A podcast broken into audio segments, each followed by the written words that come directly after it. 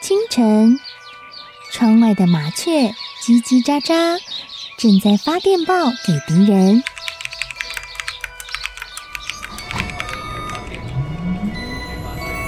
地底下的地铁，像敌人养的蛇，到处巡逻。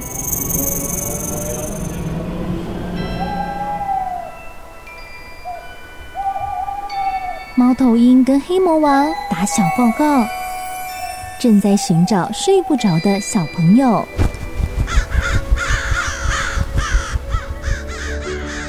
铅笔是对抗邪恶势力的宝剑。黑魔王，你出来！书包是最坚固的盾牌。小狗是最有勇气的士兵。维多叔叔和你一起守护故事里的和平。你是英勇的骑士，你是机智的公主。维多叔叔的故事欢乐车，听故事，用想象力听见我们的与众不同。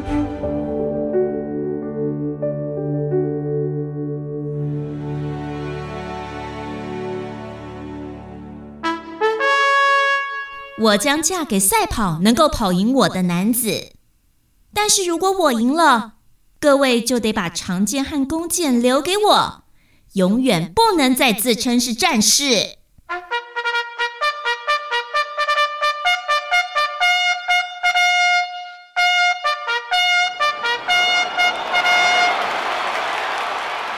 结果，亚特兰达跑赢了所有的人，挑战者一个一个一个都失败了，没有一个人的速度能够和亚特兰达相比。因此，亚特兰达一口气获得了一大批武器。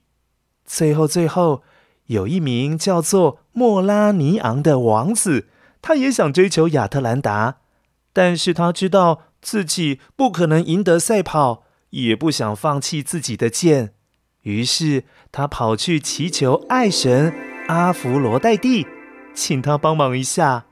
爱神很同情这名王子，于是，给他三颗金苹果，并且教他该如何利用这些金苹果。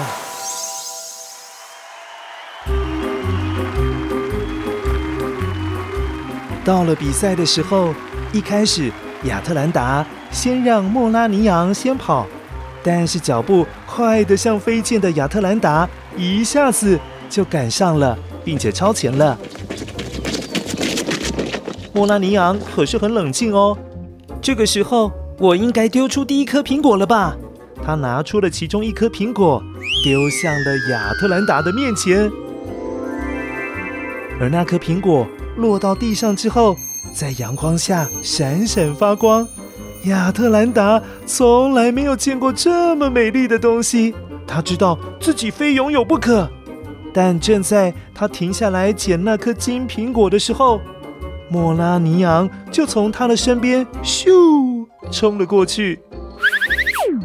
不过，当亚特兰达捡完苹果，重新再次跨开步伐，大步奔跑，没多久就又赶上了莫拉尼昂了。于是，莫拉尼昂赶紧拿出第二颗金苹果，再次扔到了亚特兰达的面前。啊！赶快丢出第二颗苹果！这颗金苹果的亮度，甚至比第一颗还要灿烂，光芒更加的刺眼呢。这让亚特兰达受不了了，又停下来捡拾那颗金苹果。而莫拉尼昂就趁这个时候，再度从他的身边咻跑了过去。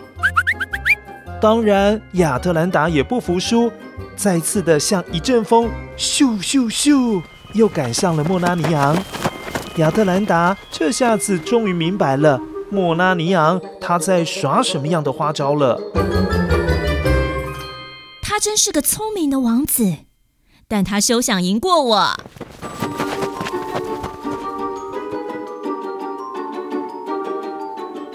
然而就在终点线之前，莫拉尼昂又掏出了第三颗金苹果。我必须要赢！第三颗苹果，快丢啊！然后往他的肩膀后面一扔，嘘！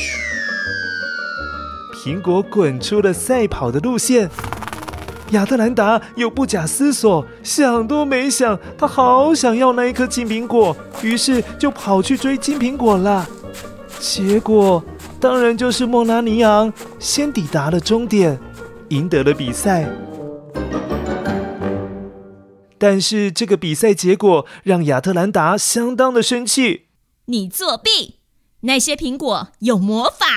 而莫拉尼昂有点不好意思的拉起了亚特兰达的手，并且单膝跪下说：“亚特兰达，我真的是太想娶你了，因此听了爱神的计划，我实在是没有办法跑得像你那么样的快，但是我是真的很喜欢你，我不想硬逼你一定要嫁给我。”因为我们几乎也还不认识彼此，但是我只要求能够陪在你的身边几天。